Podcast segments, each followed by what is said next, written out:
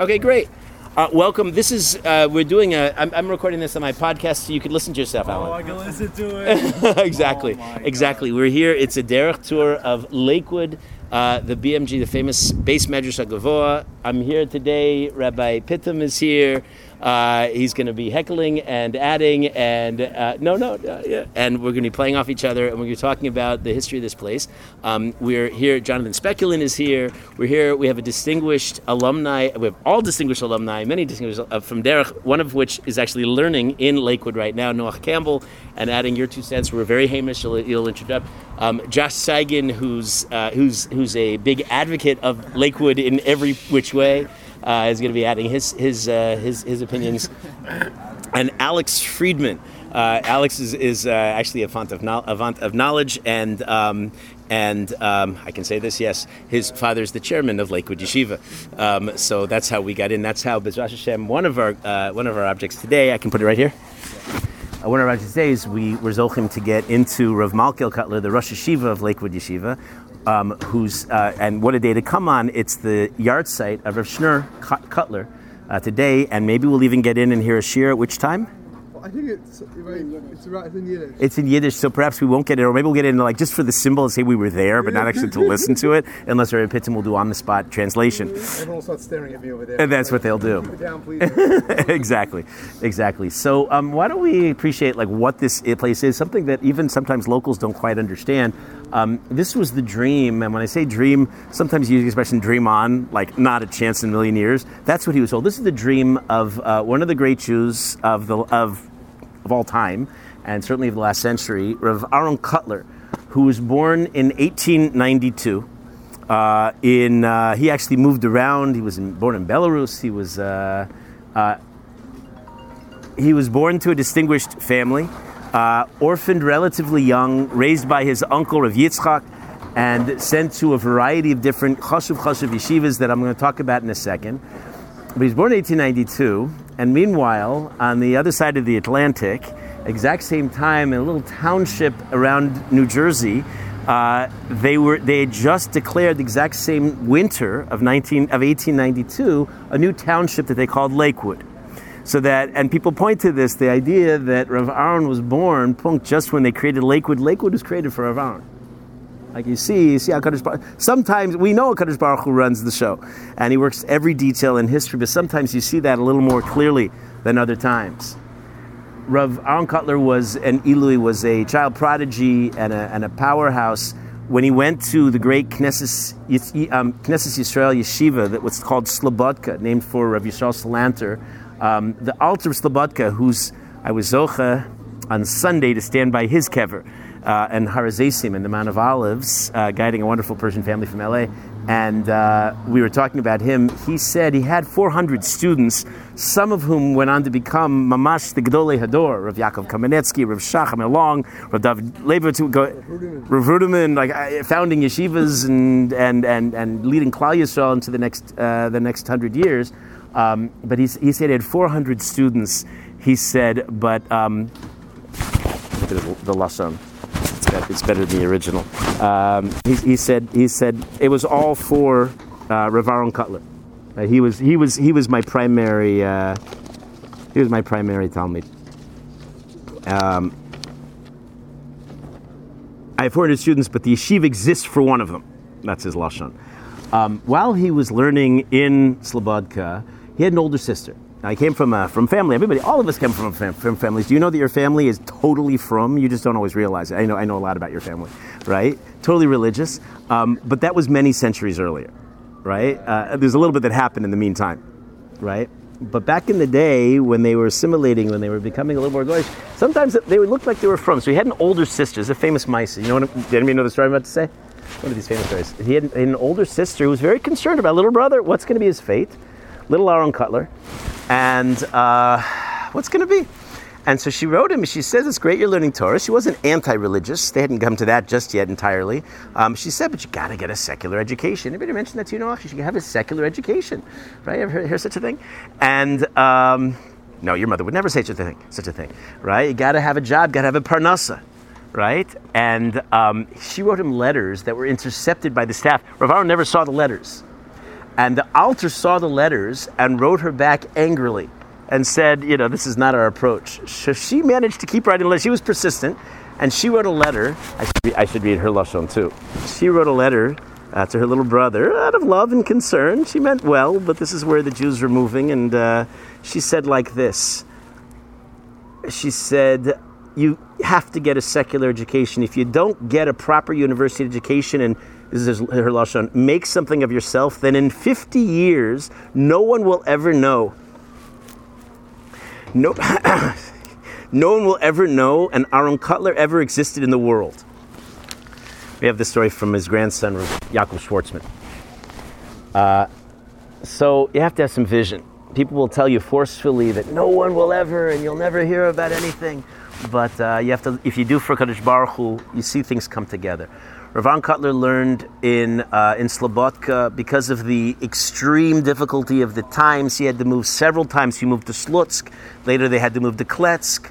Uh, he learned by his, um, his, what would become his father-in-law, Rav Isser Zalman Meltzer, and uh, eventually they moved to Vilna. Things were so difficult. I mean, to learn Torah in those days was such mesirus nefesh. So much devotion had to go into it, and uh, eventually, eventually, it was 1941, and he was a refugee on flight from. Uh, he was a refugee moving around the world and trying to get out and escape from the Nazis. And the Vadat directly intervened in his in his case. And there was a point in his journey. This is another famous Maisa, perhaps familiar. Um, it was a famous Maisa where they um, he had a chance to go to what was then called Palestine, or to America. Now, in 1941, when your options are quite limited, staying in Europe clearly is not an option. Uh, Palestine is one choice. The Golden Medina, America is another choice. What do you do? So which which is the lesser of the evils? So America is looking pretty bleak. I mean, going there is almost everybody's running for money here, right? And go to Palestine, honestly, it's not so much better. The religious world was in tatters and the prospects what's going to be in Palestine, all those Arabs all around you, there was no idea that there was going to be a separate entity of, for, for Jews. So he did what's called a Goral HaGra. Goral HaGra is when you there's a there's a system of how you do it. You find it seems random. Of course, nothing's random in Hashem's world. Everything everything happens for a reason. So he found the pasuk, and they hit upon a, they hit upon a pasuk, and it said in the pasuk, "Vayomer Hashem el Aaron." Hashem says to Aaron, "Lech el Moshe, go to Moshe Hamidbara, go to Moshe in the wilderness." Who's in America, in these days, who had recently gotten out of, uh, of, of, uh, of, Europe as well? Rav Moshe Feinstein. Rav Moshe Feinstein was here. So we understood from the Goral HaGra that that was a Kadosh Baruch Hu speaking to him and saying, go to the wilderness, that's America, and, uh, and you'll join Moshe. You know, it's just like Moshe and Aaron led the Jewish people in the Midbar, in the wilderness in, in, uh, by Har Sinai and throughout the Sinai desert. So too, Aaron, Ron Kotler came to uh, Moshe, Rav Moshe Feinstein in the wilderness of America. And he came and he looked around, and he initially was in the Upper West Side, and he moved to Borough Park, and the prospects were pretty bleak. I mean, there wasn't much going on here. And the yeshivas, Baruch Hashem, there were yeshivas. What yeshivas were around? What do you know? Where we went. What's that? You go ahead. Where did we go? We went. We went to Torah Vodaas, and there was Rav Chaim Berlin. There were some chashuv places, but do you know, almost all this. That was last summer. We did. We uh, we, we went on the, we went on these tours there. But in in these yeshivas, all the boys simultaneously were working for a secular education, like Rav Aaron's older sister insisted that he do. And he said nothing of the sort. You're going to have a yeshiva. It's got to be a proper yeshiva where it's Torah, Torah, and then a little more Torah. Right? I can't compromise on our on our on our focus on the Kadosh Baruch Hu, Alan. Wait, so you don't teach a single thing about like secular education. Right, right. So this is this is a hot loaded topic of which, which how many hours, Josh, have we talked about this one? Look, look don't translate this necessarily into your life, how it's going to be, and don't tell your mother, please. Uh, right? No, please don't. Right? Looks good. Um, because this is a big topic, and for sure there are, you know, there's an understanding. The poskim, the big rabbis understand that just got to make a living, right? So what you need to do for your parnasa, for your for your living, okay, and they're sympathetic.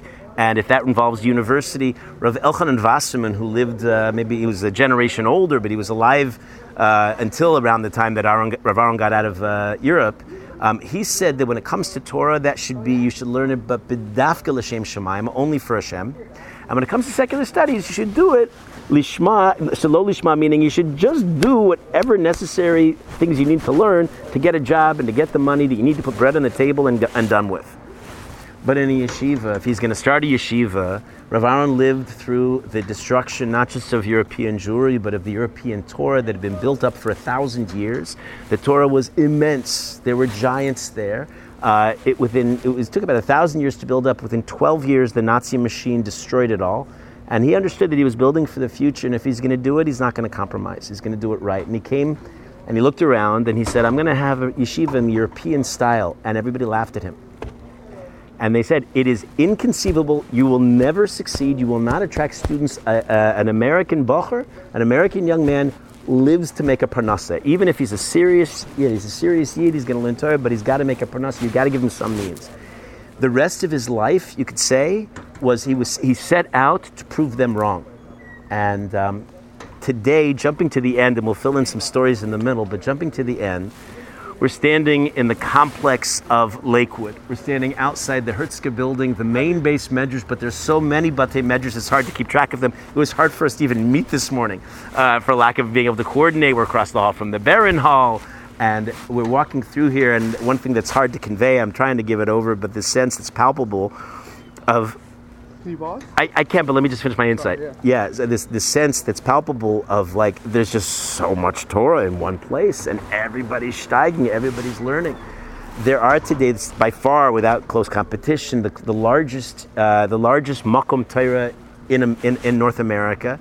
Um, there was question whether it's the largest makom Torah in the world. It seems by the numbers, my, my dad is three years old, four years old, 19, uh, 2019, but it said that there are um, just under 7,000 students learning here. What's the number now, Noah? I don't. I think they said a number recently. I think it was eight thousand. 8,000, up to 8,000. So in 2019, and perhaps they've gone up too, but they say in the Mir and Yerushalayim, it's, it's 9,000. Right? Of course, how you count and how you splice the numbers, what, it doesn't really make a difference at this point. Look, both of them, Lakewood and Mir, um, each of them in their own rights, um, there hasn't been a place of Jews learning Torah, learning their heritage in one place, arguably since Rav Hai Gaon back in Bavel a thousand years earlier. Wait, so you're saying that this is one of the biggest yeshivas like in the world? Sure. It's not just one of the biggest yeshivas in Europe. There are hundreds of yeshivas. This entire township is just Jewish central. There's so much going on. There's so much Torah being learned. Of the 7,000 students, 7, 8,000 students who are learning just here, probably now well over 4,000 of them are learning in Kollel. What does Kollel mean? Kollel means they're married. And they got wives to support and children to feed. At least six thousand. You think it's up to about twelve hundred and they get married throughout the time. Right. Throughout, Right. Those, those Jews, you just keep getting married, all of you guys. Yeah. Right. so the growing number. and then they stay. They stay in learning. They stay full time in learning, and some. And usually, yeshiva is you pay if you pay, and kollel is you get paid if they get if they pay you, right? And and so um, and that's very much uh, vision, right? And so if you want something, and you you shoot high and you do it l'shem shemaim, don't compromise. We can pause. So, so in a few minutes, they're finishing shiur and those rooms on top will become probably free. Oh, so we'll go. Great. What's the shiur? Is it worth us picking in now and taking a look? Because I have a lot to say, but it doesn't have to be all at once. I don't know who share. I, was, I wasn't told that. I think each individual, right? Each of the individual. Right? There's a shiur. and We wanted to get there's there's there's, some rooms that give us a great view over the main base. So in a few minutes. In a few minutes, it'll be now. So one, being that there's a shiur, those rooms should be available. Yeah, exactly. Okay, That- fantastic, fantastic. Rabbi, Rabbi Pittem, anything you want to add or subtract? Alex, anything? You could- be Hamish today. We're in Lakewood. Uh, I'll say a little bit more about, about, about his journey. So it didn't start quickly. Did not start overnight. Um, they started. Um, they came out. They, they heard about Lakewood, this sleepy little uh, village in uh, in New Jersey, and he liked the fact that it was close enough to the to the tri-state area that you could attract a lot of Yidden, but far enough away that you didn't have the hustle bustle of the city life to distract you. You could sit in Torah here un- undistracted.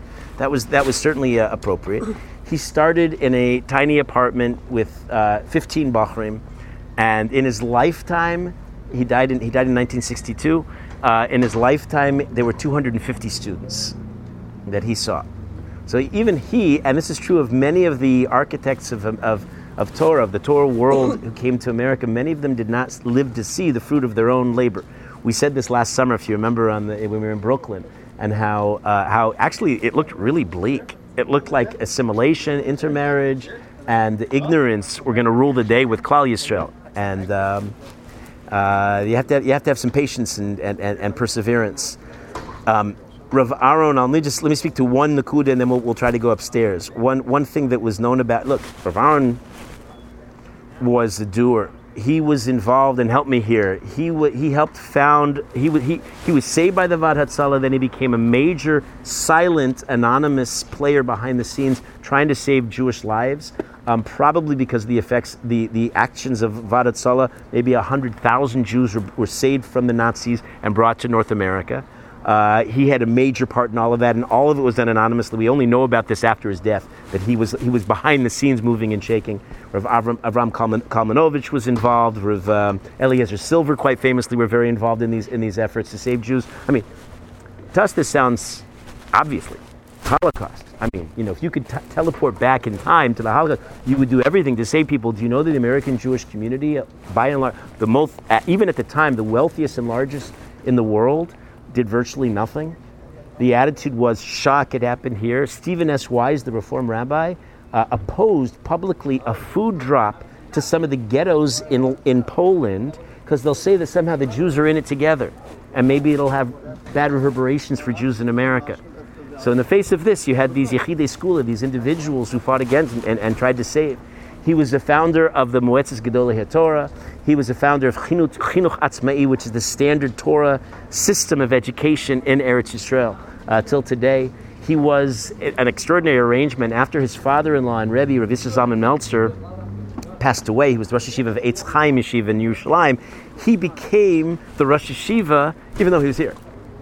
But you know, if you could have Aaron Kotler as your Rosh Yeshiva, so why not, right? So he was involved in everything. Um, he had a hard life, uh, but that's the way we're supposed to be. Adam la'amal yulad. We keep saying this morning, right? Man is born for toil, and he is uh, he's in he's exemplary. Like you, you think of this as maybe he's a great administrator. I haven't really emphasized the fact that he was um, he was Gadol HaDor in his Torah and his depth, his intensity. When he was on the when he was on the road, when he was campaigning, every free second he had a Torah out. He didn't go anywhere without without learning Torah. Uh, and he was uncompromising. His other quality that he was very well known for was his midas emes. The original building did not look like this of Lakewood. Uh, this is a story I always I always tell, and I actually came up in an argument we had over Derech because I always tell this, I always tell this Maisa. They had a very plain, very plain The first building looked like that over there. yeah, mamish, mamish. It looked not even right. And somebody, I guess in the 1950s, they could even they had I don't know if they had the technology, but somebody photoshopped a tree, just a, a tree, look a little bit aesthetically appealing, something, right? So they put a tree in the brochure, and Rav saw the brochure. He said, "What's that?" He said, "Well, Rebbe, it's a tree." He said, "Take it out. It's a sheker. It's a lie. We're misrepresenting the yeshiva. Yeshiva doesn't have a tree. Can't can't write that it doesn't have a tree." we had the Derech uh, website not, not, not long ago. We had a picture of the main base in Or Sameach, which is quite beautiful. The new main base measures, but it's not Derech. And it's true, we can peek into the main base from Derech, so I guess if you want to represent Derech that way, but it's a lie. So I, I argued. I said, we can't, you can't have that. When I first applied, the dorms were like pictures of the Four Seasons. And oh, I thought I was getting luxury. and I put up there was nothing like that. Right. And then you found that the food was like that, but other, otherwise. Um, they were visited, a new story, but along the same line. His midas the emes. Emes means truth. And he was like searing truth. He just said it like it was. So they had a major, major donor, a gvir. Who- You know the story? Had a major donor who came once. Uh, he was with his right hand man, Irving Bunim, who wrote, among other things, a wonderful commentary on Pirkei Avos. So they, they, they, were, they were greeting him and they were accepting his large check, his annual check. And the gvir came and um, said he was rushed because he was catching a plane to Eretz Yisrael. Why is he going? There's the Chanukas HaBayis, it's a special dedication of a new building called Heichal Shlomo, which is very involved with the secular and the state and the Rabbanut and the various organizations. And when Rav Aaron Kotler heard this, he says, also, I, he looked at the, this donor, and usually when you're when you have a, an institution and you have a donor, how do you want to treat the donor? Yeah, you kind of use him. You need him, right? He, he- he's useful. So Rav Aaron looked at the donor and he said, um, "You can't go. I do not permit you to go to that dedication. Cannot go to the Chanukas HaBayis." And the man argued. He said, Look, they're counting on me. I told them already. I'm a man of my word. I, I said I'd be there. He said, But I've told you it's assur. And the poskim have already paskin that this is an organization we can't have anything to do with. And I'm telling you now, we, I do not permit you to go. And eventually, eventually, after a long, long, long argument, the man said, Okay. He relented. He said, Okay, I won't, I won't go. I won't go. Uh, so you, sometimes you win a you win a battle, you lose the war. Uh, the checks came in in the future, in future years from this man, um, a few zeros less. He wrote like you know whatever the equivalent of eighteen dollars, uh, kind of kind of a check. And years later, Avram Bunim looked at looked at the Rebbe, looked at Rav Kotler, and he said, Rebbe, was that a mistake? And he said, Never. Our yeshiva is founded in order to spread the truth of Torah. Hashem provides the money. We, we, we, don't, we don't worry about these things. Um, so years later, the yeshiva is doing okay. And uh, Blianhar. And we are zochim today to walk around and absorb the Torah and realize what it is to have a makom Torah outside of Eretz Yisrael even. And, uh, and um, good. Anybody, you want to add? You want to tell us about the township? Lakewood itself is uh, not just the yeshiva, but today the whole, you have a city of Torah. Yeah, no, I mean, I would first say that This is Alex Friedman. Yeah, I would first say that if you look at sort of any major figure in American Jewry, I don't think you can point to anyone more than Rav Aaron who really affected Torah in America. I mean, there was he almost all the Torah we have today in America could be traced back to Rav Aaron. Mm-hmm. Um, you look at every single town, whether it be Phoenix or Boston or St. Louis, and there's a Lakewood. And can I broaden that? It's not just, even though it is America yeah, and Canada, and, Canada, Toronto's a major. even, even in Berlin, Germany, right? Berlin, Mexico where, where- City. where, where the Holocaust happened. Right. Lakewood there are Lakewood Kolos. There's And- Lakewood East and Yerushalayim, Yer Kodesh. I mean, every single town in America has a Lakewood Rabban now. I mean, But you, let, let's broaden that. What does that mean, Lakewood? Lakewood means you bring uncompromised, uncompromising uh, Torah. We're here for Hashem, whatever your distractions, whatever's going on in the world, but it's all about the Torah that we're learning. And you have this in you have this as the nucleus of your community. They set the tone. They set the standard, and, and it works and rever- it reverberates out as Lakewood does. So Lakewood today has you were about to say in the car. Lakewood now has about 130,000 from from Yidden. Um, Consider that 130,000 people from this tiny, sleepy Yeah. town that was created in, in 1892. town built for 10,000 people. That's why there's so much traffic, and and let's just say it isn't the best plan. Um, but You're saying in terms of like urban urban planning Yeah, kind of a thing. It was not wasn't- it was- it was- it because it was it eh, didn't they didn't know they didn't realize. Yeshiva is still, you could say, the heart and core of the town. Yeah. But it's become so much bigger than that. I mean, there are plenty of people here who have no connection to yeshiva, have just sort of moved here because the yeshiva was the foundation. They, they sort of started the grocery stores and just like the, the, sh- the shuls and all the basic needs you need to be an Orthodox. And the mall. and the mall, of course. However, it was actually funny with Aaron when he was and Rav even times they weren't allowed to have like kosher restaurants here open like past a certain time, and there was only a few of them, right? It wasn't like they, they basically were very against, you know, sort of commercializing, you know, co- restaurants and, and, and malls and everything. Can I, since And- you're, since you're saying this, this is one of my pieces, but Rev, one of Rev Aaron's crusades, I mean, he, again, you're getting the sense of his personality no nonsense, no frills, and no gashmias. And his, his, he was appalled by the, uh, gashmias means materialism. By the, by the rampant materialism, the embarrassing materialism. I mean, these people aren't ashamed of themselves to be speaking like this, to be living their lives, to be making major life decisions all about these values having to do with money and stature and, uh, right? Look, I mean, I don't think anyone could ever try to be in Rav Aaron's mind, but I mean, just seeing who he was, I think he would be, you know, above and beyond what he ever hoped for for the Torah happening here, Yeah. and the learning. Um, but the Gashmias is also growing a lot, right? Right, It's, uh, right. You know, you every there's always balancing forces, right? And Lakewood's become a center for, for money and, and business and and and, and Gashmias and Jewish. I mean, they have t- ten supermarkets, rest, fancy restaurants, Gourmet Glatt, gourmet which I understand you don't necessarily get a good deal in. Yeah, they're actually opening up. They're opening up a new, beautiful luxury supermarket. Is the Southwood and North one? Because you might not have complete access to all the sushi you need, you know. So, it, so yes, you, you, you- have to talk about the yeshiva. You have to also talk about everything else going on. That doesn't take away from the yeshiva. That's just saying that. You know, I think maybe the, the focus has to go back into what the town was originally intended to be, and not what it sort of turned into. Right, right. Well, look, you say Lakewood. I don't know the image that comes to your mind, but you say Lakewood. It's synonymous with yeshiva, with, with Torah standards of the highest. Uncom- I I keep using the word uncompromising because everybody compromises. and no, I'm saying it's so unusual in America not to compromise like he did. Yeah, yeah. So these like three buildings from after uh, he died, right? Oh yeah, yeah. The long after he died in 1962. You know, 250 students. Say 63? 63? Okay, I have 62, but okay. Right, he didn't see again. Again, he didn't see the fruit of his labors.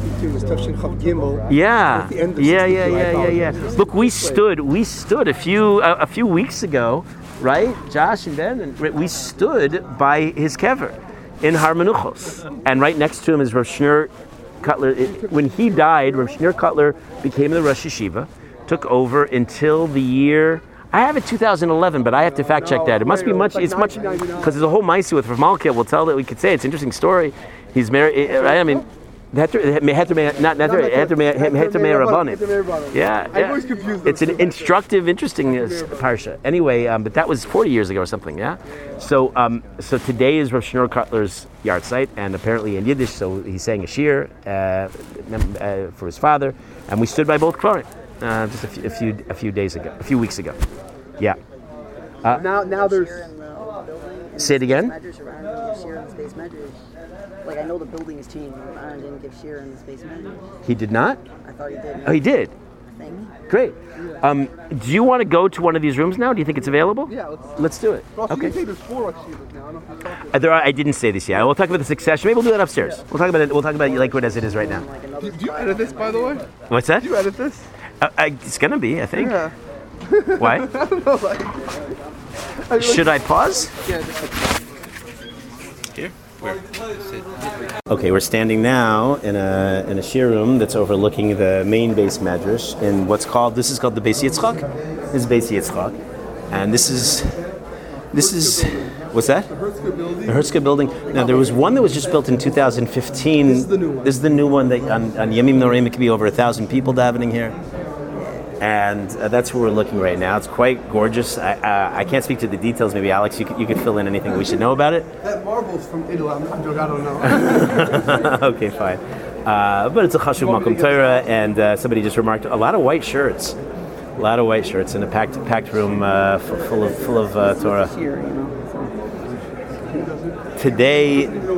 Noach, by the way, I'm going to turn it over to you. You're going to you're going to tell us your you're gonna, you can tell your own personal story here, and you started saying on the phone certain things that are nice. So I want you to continue for everybody. But um, today, pre- um, since Rav Shneur passed away on this on this yahrzeit, how many years ago? That I didn't look up. that was. How many years is Shneur- Rav Shneur Kotler? 86, 87, something like that. Okay, 83. Okay, Alex, fact check us. Because I can't, no.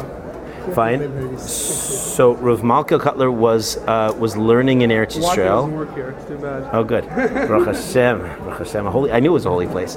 And uh, 83 was good. Okay. So um, with that, with that, um, Rav Malkiel Kotler was learning in Eretz Yisrael, was married. And, um, and was called back to be the Rosh Yeshiva. The, the Gedolim the, had, had met, and he was clearly uh, well qualified and, and the right person for the job. And um, he was, he was uh, brought in um, to be the Rosh Yeshiva, there's a whole, I mean, I'll say the mindset's interesting, it's well known and it's instructive. There is an institution called the Heter Meah Rabbanim. Uh, it's from Rabbeinu Gershom, a thousand years old, and uh, it permits under extraordinary circumstances a man. That made it, you can't marry two. Right, right, exactly. So, so uh, Rabbeinu Gershom, who's called the Me'or HaGolah Rashi refers to him, he's the Grand Rebbe of Rashi. His Talmud was Rav Yaakov, who taught Rashi. And Rashi refers to him as the Grand Rebbe. He made a number of, of, of uh, landmark um, takanos, rulings. Um, the most famous is um, against polygamy, even though the Torah permits us to, ha- to man to have more than one wife. Uh, he said he said only one wife. Um, he also has the famous uh, Takana Gershom about reading people's private correspondence. That's why people write the initials uh, on their on their on their letters. And among among his um, corollary ruling to the, the limitation of polygamy was under extraordinary circumstances the permission to marry more than one wife. So he married his first wife, who was a woman of great yichus, great pedigree, who um, who came from Rav Yechiel Michel Feinstein, um, related a cousin from Rav Moshe, a, a nephew of Rav Moshe Feinstein's. Uh, an Afchashu family in Europe. He was in, he was in Eretz Yisrael at the time, and on the other side, her her um, Her mother was from was a daughter of the Brisker Rav. No, she was a she's a granddaughter of the Brisker Rav. And um, the Briskers have very clear high standards in Torah, including not for any reason leaving Eretz Yisrael. And um, under those circumstances, they got married, and who knows what life will bring you. And there's a Kadosh Baruch Hu decided it. Rav Malkiel was called back to be the. brother also. He had an older brother, but he was Rav Malkiel. He was. I think his older brother was Nifter Eloy. Uh huh. Uh huh. I see. Okay, so he was he was the one. But Makom Sheina Nashim Ishtadel Yosish. Hillel teaches us in Pirkei Avos when there's a when there's a place where there's no people, so you have to be that person. Hold the thought for a second, Alan. Um, you have to be that person. So. Um, he was called back, and indeed he went back. But she didn't even go with him. She, she remained in Yerushalayim Erekodesh, and on principle, she said, "I don't leave." And on these, under these circumstances, we're in, we're in Eretz Yisrael. In fact, if you look at the 13th parak of Ksubos, it would seem that she had a certain uh, advantage in the discussion because Mailim velo moridim, and you can actually, she could actually force uh, uh, a ksuba, a divorce, if she wanted to, by by remaining in Eretz Yisrael whatever her reasons, her cheshbonos or shikulim, we're not quite sure why, but she didn't want a ksuba, she didn't want to get, she didn't want anything, she wanted to stay in Eretz Yisrael. So she remained there. He came here to lead Klal Yisrael in America. And um, and a hundred rabbis got together and they gave him permission to marry another another wife. So he is, he's remarried. And I think his first wife remains in, in Yerushalayim. She'll be in good health. And kacha. So it's an unusual situation in the world today. Um, If you want, we'll see him in an hour. You can ask him. We'll, we'll it's a little, little tactless, Alex. Um, he's, he shares the position, and Noach's going to fill in all the details that I don't know. But there are three other great Rosh Yeshiva who are um, sons-in-law. I mean, they're married to. One, one's a brother, and one the two cousins. Okay, so of them, help me, help me here. So we have we have Rav Yerucham Olshin, who is another possibility. We would meet him today. He is related by. He's, he's a cousin. He's a cousin. Rav David Shustel Stoll. Is a son-in-law, and Rav. Shaul Newman. Yershal Newman From Baltimore. From Baltimore. Okay, he had. We share, share an alma mater. Okay, right, right. Look, Lakewood has had some of the great personalities. Rav Yaakov Kamenetsky was here. Rav Dov Schwartzman from Morsameach, no?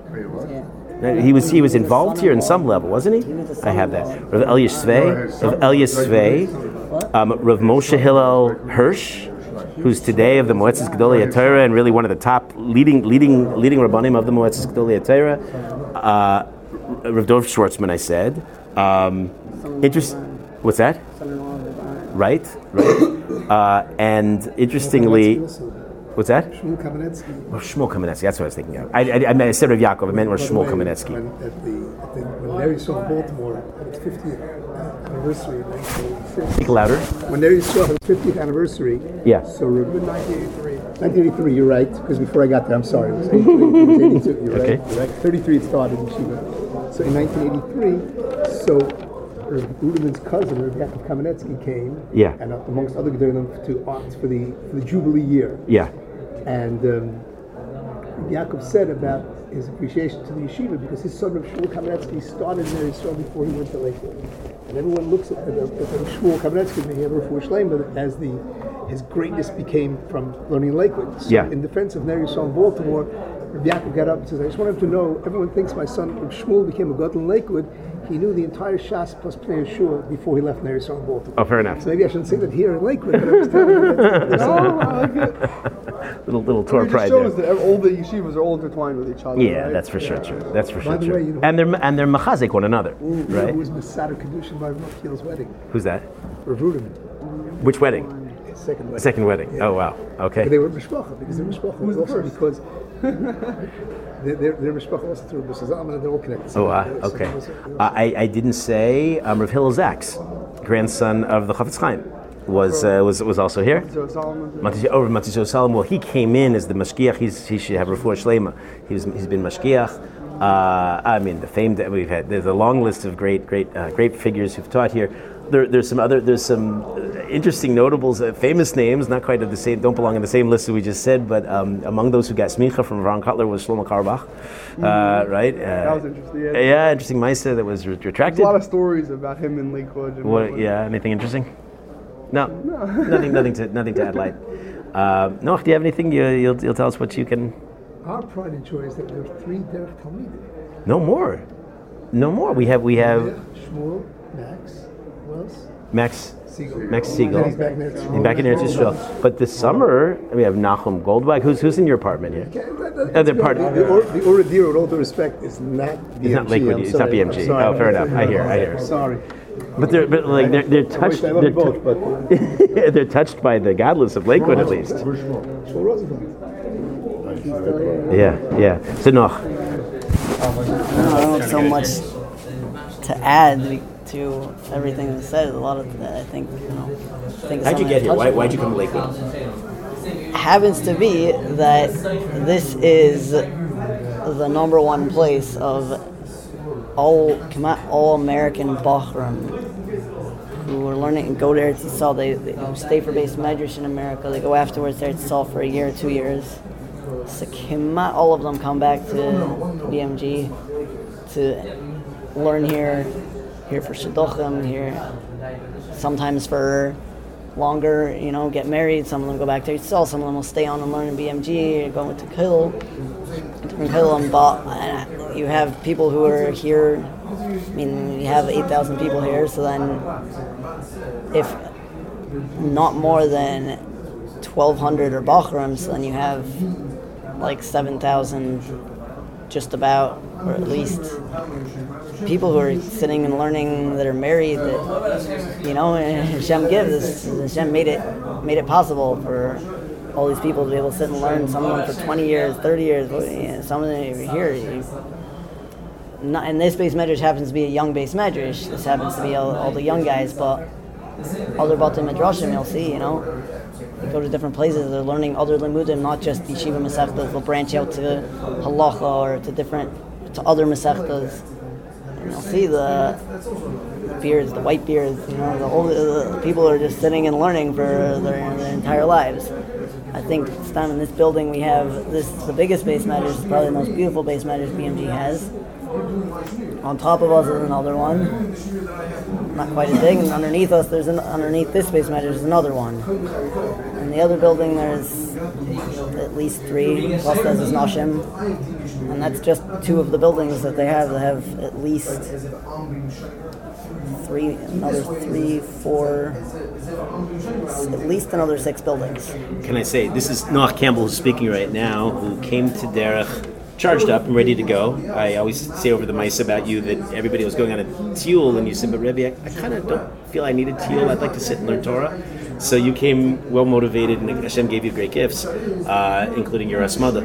Um, but um, how was it for you to adjust here? You're still you're an out of towner. You don't you didn't grow up in the system. I mean, you go to you, you, said you go to shiurim in Yiddish. Yeah.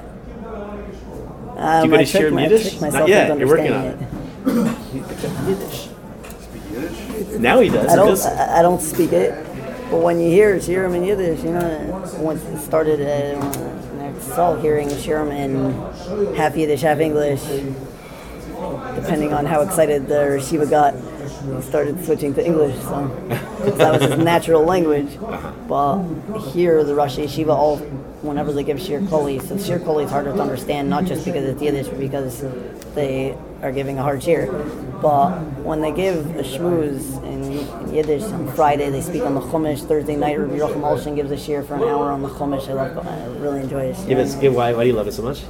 He goes through a lot of mareh mekomos and just brings out one. He usually will have three topics that he goes through to bring out just one idea. Usually, he comes to something to do with learning Torah, connects it to all the mitzvahs and kind of understanding. This is very big nowadays. Right? Yeah. Rav Olshin. I don't want to, if you Yeah. report it, but he's by far becoming the most popular Shiva based on requests to speak at, at Yeah. events and Right. parlor meetings and people wanting meetings with him. He's above and beyond the other three. Can you say why? Can you speak to like give give some sense? Of, I, I, I don't Can- know can you- can you uh, know? I mean, uh, What- what- what- Torah, because he brings out, he has a tremendous. I don't know how he does it. He has a tremendous knowledge of just a lot of mareh mekomos. He takes lots of things and will be able to prove from all sorts of different ways a certain understanding that kind of just goes very fits smoothly through whatever parsha or whatever section that he's trying to explain and brings out a deeper understanding and he has a certain way of doing it that you know is very attractive uh, very In, in engaging. Bati Midrashim in Eretz Yisrael, his Sefarim are usually not on the shelf. we always have to find because especially the, Yom, the ones that are Yom Tovim Dika ones have to do with the holidays. So those are quickly off the shelves because somebody read it. And I've heard Rabbanim who got up and spoke, spoke who've never never been out of Eretz Yisrael, quoting him like kilo. Because that's the go-to book. He also has better PR people, which is very important. What, what does that mean? Public relations. I people. know what it means, but what, do you, why, what does that mean? I mean that at the end of the day, right? You could be a great, you could have a great star, you could Uh-huh. have great this, but if people aren't talking about you and aren't getting your name out there, Don't you want they will stop? reflect. Please, you don't have to include this in here. I'm just saying. It was a joke. One thing about Lakewood, but then just in general, a certain feeling that I had yesterday when I was in Shayoshin. You know, just not about, you know, we're about the numbers of Lakewood, just one, one cute little anecdote, but then I want to say something if, if I can.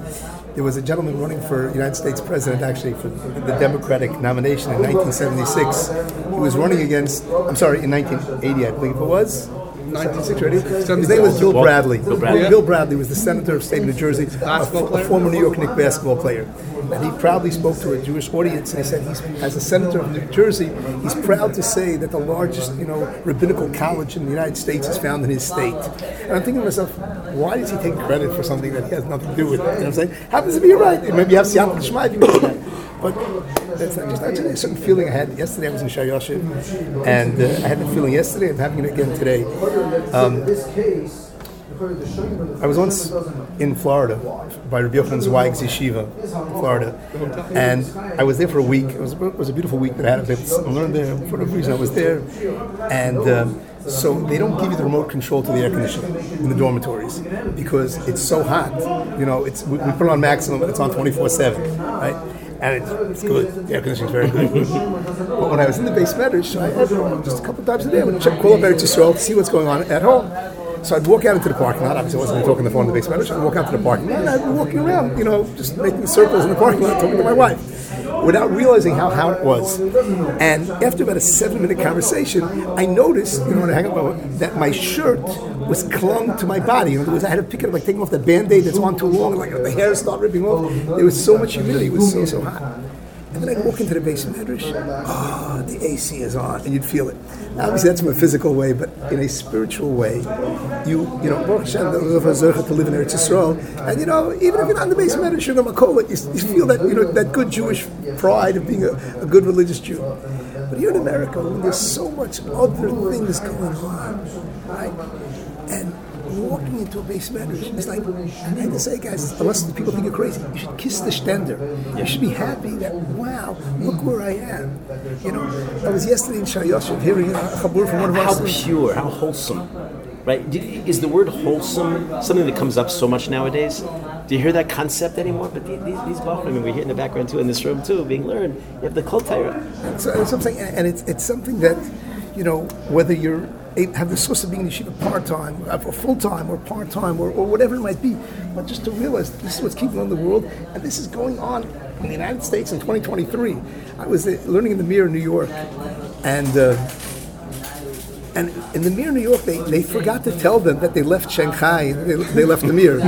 You know that they they're, they're on Ocean Parkway. They didn't realize it. Talking about picking up Yiddish. I picked up Yiddish in the Mir because the wet paint sign was in Yiddish. So if you don't figure out what that says, you're going to get your jacket dirty very very quickly. You know it was it, it was so it was when I first got there. I went to Ner Yisrael and I went to the Mir, and also that's you know what I'm saying. It's came and one of the yeshivas was Shmuel Birnbaum, and his brother-in-law was Shraga Moshe Kalmanowitz, the son of Avram Kalmanowitz.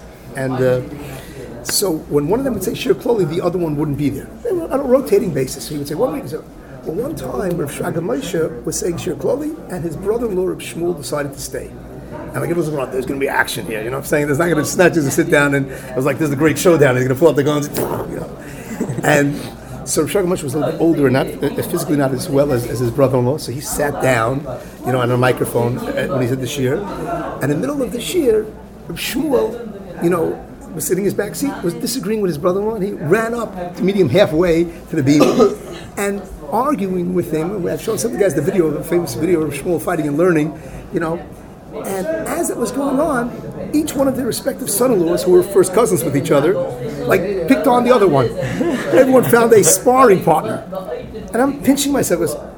I'm on Ocean Parkway in Brooklyn, and for me, I'll be honest, I don't remember what the show was about, and I don't remember, you know, what, what was. But the the the milchemta shel Torah, the battle of Torah, the excitement of Torah, that boys say every one of us, to the degree that we can experience that, whether it's full time, whether it's part time, to, to support it, to be part of it, you should feel that that's what's you know keep the world going. That's what for me. It's a like I said, I I'm you know I'm, I'm, a, I'm a spoiled person. I get to live in Eretz Yisrael, I get to be connected to yeshiva. But for me to walk in here in the middle of America, with the America that I was brought up with, this was not part of it, and now it's so much. Uh, No, here in the you said when we were talking on the phone, you said something. There's a Misa involved with. It was one of the big conventions, the Archikal or something. Yeah, I'm just saying. I had the feeling, just the fact, the feeling of being a part of this, and and they made what's called just now Adire Ateros maybe two weeks, two and a half weeks ago. yeah. And the What- what was it? was Adire Torah. Adire Torah, okay. And Bergman went came. Oh, yeah. uh, oh, He oh, spoke right, in oh, English, right. You were talking about yeah, that. He came all the way in not well. Right, and you were telling me about came- this, yeah. flew in from Eretz Yisrael. Bergman was here, but Reb but, Reb Shach's Reb Shach's son-in-law. and also um, Vlander, the Vlander was here. Yeah, Landau. Dov Landau, yeah. So they flew in a special for Eretz Yisrael for this big event. This event took place in the Wells Fargo Stadium with 25,000 from Yidden. And it was it was a minute of it was, it was- the idea was Oh wow.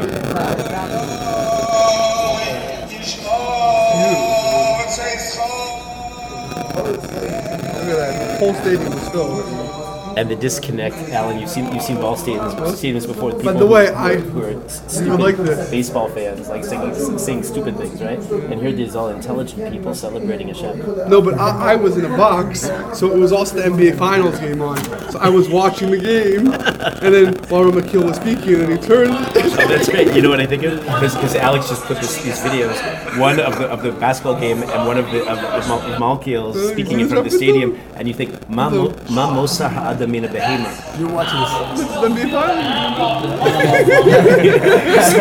So you think, you think "Ma mosa ha'adamina behema." You see these behemoths walking around, running around the basketball court, and you see these like, "Man, b'nei adam." Sorry, Tyra, listening to Malkiel Kotler. So you're in the middle, Noah. here Malkiel spoke about the Avos of Torah, about the fact that Torah is something that we that we love, and the, the fact that he asked the question, why do we say in the Birchas of Torah we say at night? How do we finish?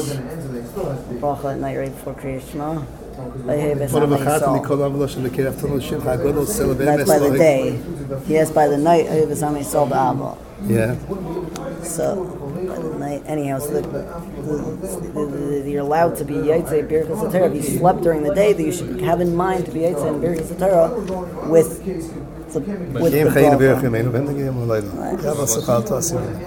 Bracha to Hashem Amei So what, what, what, is, what does that bracha have to do with Torah? He said Torah is Avos Hashem. That's how we show our love Hashem. That is through the limited Torah.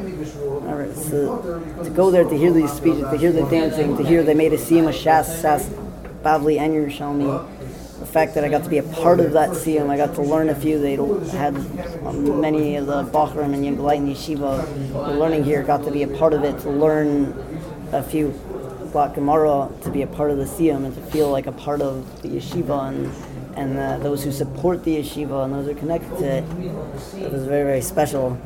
And uh, in in in BMG you have Chaburas learning, we have yeshiva masachta, we have every masachta you learn kol Torah in, in this yeshiva. And that's one of the things I pointed out, uh, the fact that What does that mean? throughout throughout because each chabura in this beis medrash, everyone's learning Bava Metzia, the Perek HaMafkid, right? But each section is a different chabura. One who acquired eight Sachaver And within other Bati Midrashim, you have throughout all the Bati Midrashim in BMG, you end up with all the different chaburas over the course of a few years. End up learning probably like Kol Targula. And you know, just on that Wells Fargo thing that they had at the deer, called a Dire Torah event, was that was all based off of the raising of the kollel checks. That there was a few, um, you know, Baal Batim who got together, led by Laser Shiner, who basically said that the yeshiva guys are only getting paid three hundred dollars a month. You can't live off three hundred dollars a month. And so they ended up raising it to one thousand a month. Um, I think they raised like thirty million dollars, and they're doing it every single year. And they're now triple, uh, they triple the total checks for guys to do to get. Um, and now it happens to be Lakewood when it comes to their operating budget. Do you know, first of all, do you know how much they spend on coffee here in Lakewood a year? How much is spent on coffee, Alex? Three hundred thousand dollars a year for coffee. Bro. I believe it. Not surprising. About, about, We have to see the coffee. Sell the coffee What? Sell the coffee Yeah. yet? They spend three hundred thousand dollars a year on coffee. About four years ago, they have like the nice Nestle brand now. They switched like an off-brand knockoff, and the guys went crazy. So they had to switch it back to the fancy brand. 'cause I thought they were very anti important. anti Gashmias here. Uh, coffee's to help you with the. Oh, okay, fine. But the point was, was that hap- happens to be now is that Lakewood, the, the operating budget, all of the tuition and government money they get, that covers all the operating budget. And now any single dollar that anyone gives to Lakewood Yeshiva goes straight for the kollel checks, goes straight to the to the yungerleit, right? So they set it up that way that you know we're going to cover this, and if you give money to the yeshiva, it's going straight into the pockets of those who need it. Look, uh, just to go back to what we talked, talked at the very beginning, the fact that he was audacious enough to, you know, to start a yeshiva where they're just going to learn, they're not going to get money, they're not going to go to college, is one thing. But today, what you realize when you hear this is that it's acceptable. Like the Balabatim have totally, you know, accepted and integrated that this is l'chachila, this is the way we should do it, and we should write our checks accordingly. And it's, you know, it's not for everyone to sit and learning their entire lives, but everyone should either be doing it or supporting it happening. Be a part of You know, it. or be a part of Have a it. chelik in it. And, that, and that's what that's what they were trying to do with this whole uh, D-Ray Torah campaign was that everyone could have a chalik in the Torah going on here. Yeah. Yeah. Okay, so before so two 145 mincha Yes. across the street, or Malkiel's leading for his father. Okay, great. Um, um, and then right after we're gonna meet him in his office. Okay. I don't know if you want to plan. I'm, I'm get, maybe he'll speak for a few minutes. Yeah, we'll, we'll ask, we'll ask him to. Well, if you have questions, yeah. Do you want to record it? I do. Okay, so We'll ask his permission. If not, then not. Yeah, and just do you, do you guys have questions that you have? Okay, you'll think. A. Uh, Do you want to ask a question now? it's not about the yeshiva. It's about like the. We'll, then, we'll, we'll, then we'll talk. We'll talk. We'll walk and we'll talk. Um, then Don't ask- don't ask anything do you something else you, you would want to ask like, now? No, you, you. That's it. What is your what, no? What do you project? What do you you you'd like to be here for one, 20, 50 years? Um, I would like to go back to itself for a couple of years after getting married. We'll see. Go back there, A Tisha. lot of the friends of mine who have gotten married are able to go back there. to itself for you know a couple of years to go back to the yeshiva we came from. Um, and some were are still here and learning in the same chabura as me. Yeah. And I still uh, you know hang with them and learning and. Uh, so we'll see where, wherever either or you know like to go back to itself, but Nachum, you've been, Nachum Goldblatt's been spending his summer, or more, more than that. You've been here. Are you involved in this in any way? Do you have any connection with anybody learning I in learn, I Lakewood? learn with guys that learn here. Okay. And what is your experience of being in Lakewood? Any, Very, any- very from. well, how does it? Okay, can you unpack that? What does that mean? They're just like Give an example. What does that mean to you? life, even compared to Yerushalayim, especially compared to LA, their Tor- their lives are Torah. It's not like they. Give they me- it's not too broad. I want- I want not- an illustration. It's, it's not that they have a job and then they, they learn on the side for an hour a day. It's that they have they learn and they have a job to support their learning. Okay. That, that's what I've noticed. How, how do you notice that? You can see like the guy, like even at I'm at the Ura's Dira, right? So a lot of the people there, like the people that work at Ura, they're all just working just so they can learn. You can see like tons of people working there that are just they're going to learn afterwards. The second they have a chance, for they're always sign learning. of what you see.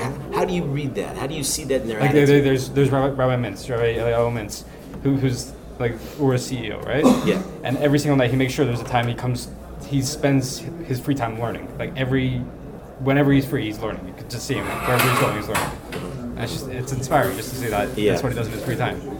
J- Josh, where's Josh? What would, what would you add? Any anything about this? Because you you have a huge connection here. Um, do you do you, do you would you would you say it differently than Nachum just said it, or you like how, how would you say phrase it? similar. I'm saying from the families I've been here involved with, I go to shul called Chaniche. It's a very like lit shul and across the lake. Okay. That's where I spend most of my time. Very lit fish as opposed to Lakewood. Yeah. Okay. no. yeah. Like But, Lakewood. Um, yeah, whatever. And basically, what they do there is um, every kid has like a seder with their like father and tati like a certain time. So like I see like families I've been by like they're just like Shabbos wise. Like every kid, like I say they have four boys, so every kid will have like a certain learning session with their father. And after like monthly Shabbos, they'll have like raffles with extra learning, stuff like that to get the kids involved. And like it's always packed. The basement is always packed. Uh-huh. So there's excitement around it. It's a Right. whole. Uh-huh. It's not, it's not. It doesn't feel forced. No. it's like what? Because it's the whole do. the whole culture is about Right, Torah. Yeah, the whole thing is like learning. Uh huh. And the wives, what are they? They're they're on board with everything. Yeah. Um, that's what I've seen. I'm saying like, like I, I've seen like what's called the family I happen to be by like Kwan, but like whenever I go for shavuos and stuff, it's always packed. For, like holidays like that, like the women's section always packed. Like wow, the whole get together and it's like it's part of a community. Like you run with your shul and like the shul is like the main thing. It's uh-huh. like, like that's where it's always packed. It's always like yeah, it goes often. Is there any discussion about you know you you built this amazing this, this this little bubble of Torah, but it's not an Eretz Yisrael. And for all the uncompromising, I'm not gonna say what I heard. no, because I'm saying it's uncompromising and it's, it's uncompromising and it's lachatchila and everything like that, and like a perfect makom Torah, but it's not perfect.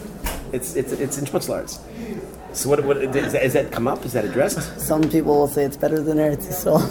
It is in terms of these qualities that we're speaking to, but it's not Eretz like Yisrael. that. You can't get around that though. It's not Eretz Yisrael.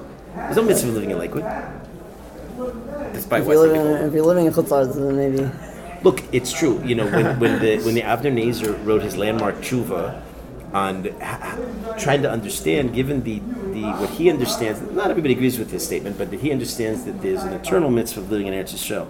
There's Yishuv, there's Kibush, there's, but the, the, there's a mitzvah of the Eretz of living in Eretz Yisrael. How do you justify any serious Yid not living there?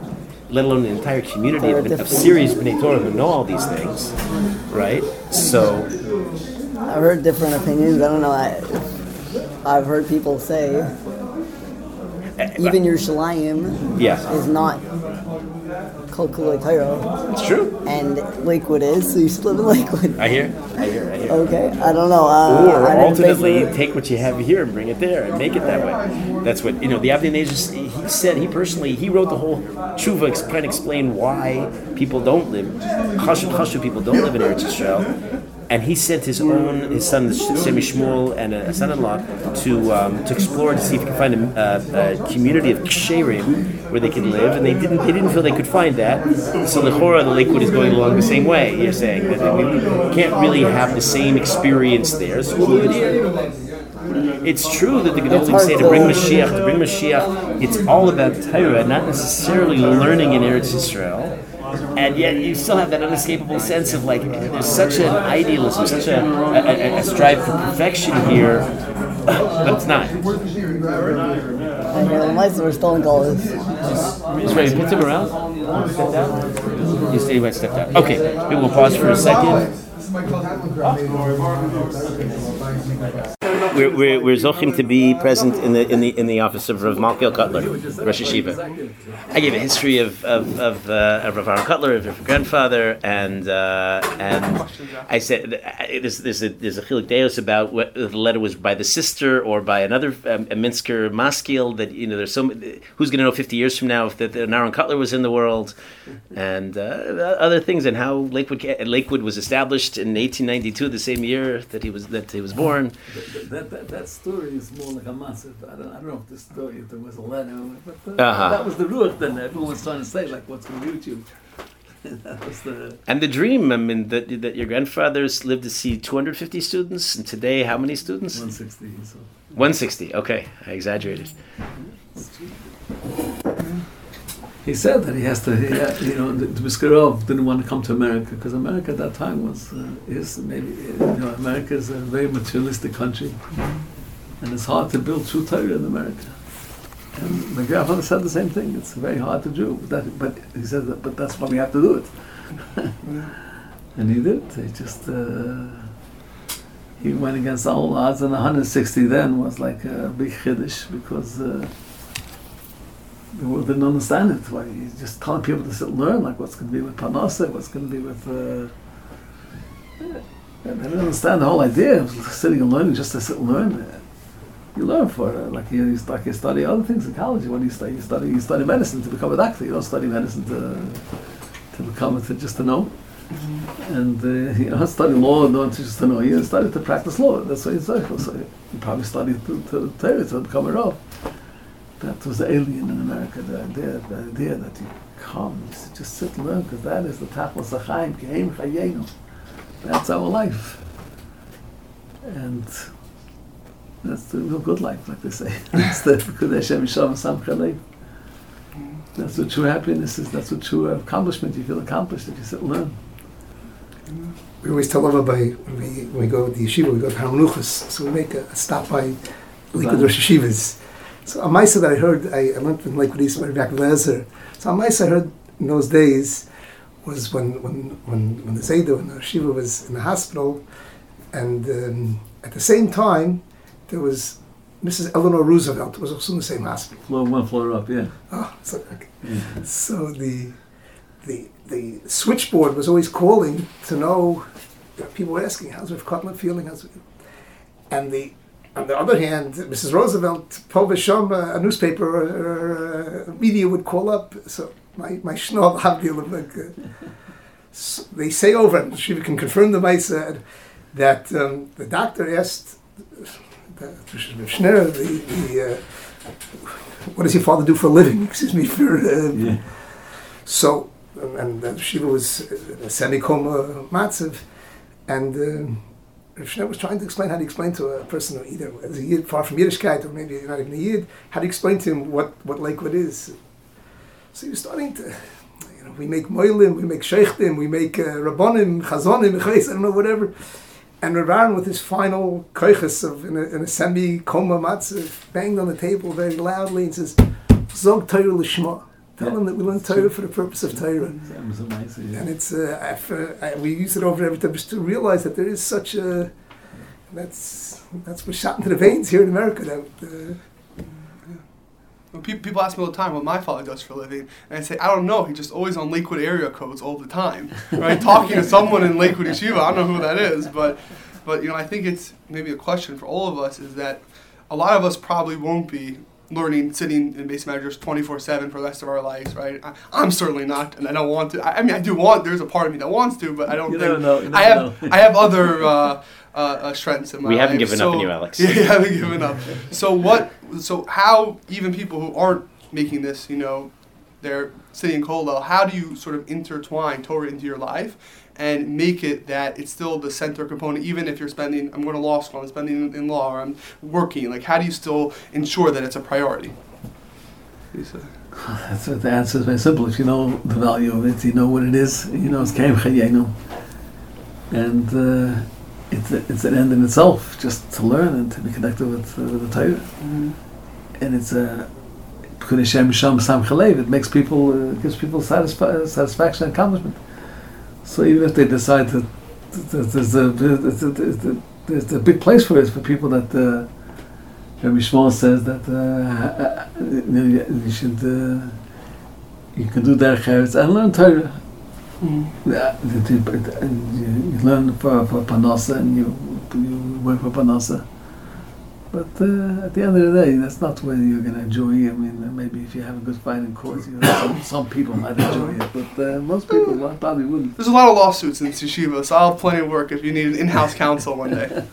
But, it's also supposed to you know those are those are the finest Talmid Chachamim and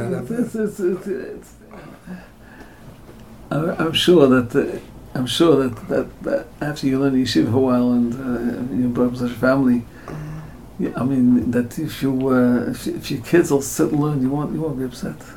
eh, they they have to be worldly, you know? They can sit and learn, but I want them to, uh, But, but Can I can I ask? uh, if they sit and learn and they do other things, you'll surely be happy I'll be very happy. and yes. happier than if they're busy, so busy that they can't learn. Yeah, 100%. Okay. Yeah. the level of gashmias in America, even in the uh, yeshivas, the yeshivas Welt, In the blocks uh, around here. yeah, yeah. Uh, uh, how how how do we deal with it? How do we teach? Uh, we sit and learn Musar, the Messiah Shashari, Levavos about the way it should be, and then you go out and the values even. Uh, He says the neighborhood around here, uh, there might be some nice houses here, but Oh, nice, nice restaurants, nice supermarkets, nice Uh, industrial rest- parks. restaurants don't do the neighborhood. You know, it's people restaurants for people that live in Toms River and all over the place. Mhm. Come in. But uh, it, it, it's again, yeah, you said the answer. The answer is with the values. You know, they have money, so they make a nice house. If they should or they shouldn't, that's another question. But, but uh, uh, Tommy came to me yesterday. I, he said he, he's a, he's a yeshivish guy, And he said that the values, you know, it's they say it's all Torah, but tachlis, you see in the way they live, a lot of it really is about the Gashmias. So as they said in Chazal, that the Torah is Chizuk, that when you get into the Gashmistic world, it has a lure, it has a pull, it pulls you. What happened? They went away, went away from Har Sinai, and mamish two, three days later, Rashi says they asked. Uh, they need a good restaurant. Good one. Verkehrt, het mag zijn, Kadosh Baruch Hu gibt es Chef Brach of Parnassa for Yidden who are, er, who are er Machshav Torah. So, as I that they can have their nice house, they can also make a nice donation to the yeshiva. If they feel, if, they, if they're being... most of these people, I can't say all of them, most of them have very stark story. They have strong story, and they learn and they enjoy the learning, and they and they, yeah, That's the Haguf Akasha. That's what Rabbi was and they still want this girl Want in this this, world, okay? Because uh, they're not there yet. You know, nobody's there. All, no one's up to perfection, but uh, it's no comparison. Even these people to people that are. Uh, that that's the whole life. Is the, Yeah. Um, anybody else want to ask? You have an opportunity now. You, you won't have this opportunity so easily. Wait, so you're gonna you have Harok, I'm telling you, you walk out and say, It's a deer in the headlights. you can't, they all came special for dinner. No, some of the boys, uh, Oh, these back boys are- Everybody's a different story. Different story that Baruch Hashem, the Kibbutz Galuyos worked out that we're in Lakewood. Yeah. Very good. And where, where, where are you all? Like, where do you live? Wow. Flatbush. I'm currently in Lakewood. Where? In Lakewood. Ura has a Right, dira here. The Ura program has a dira for boys that they work by day and they have a seder for them at night. Very good. Very good.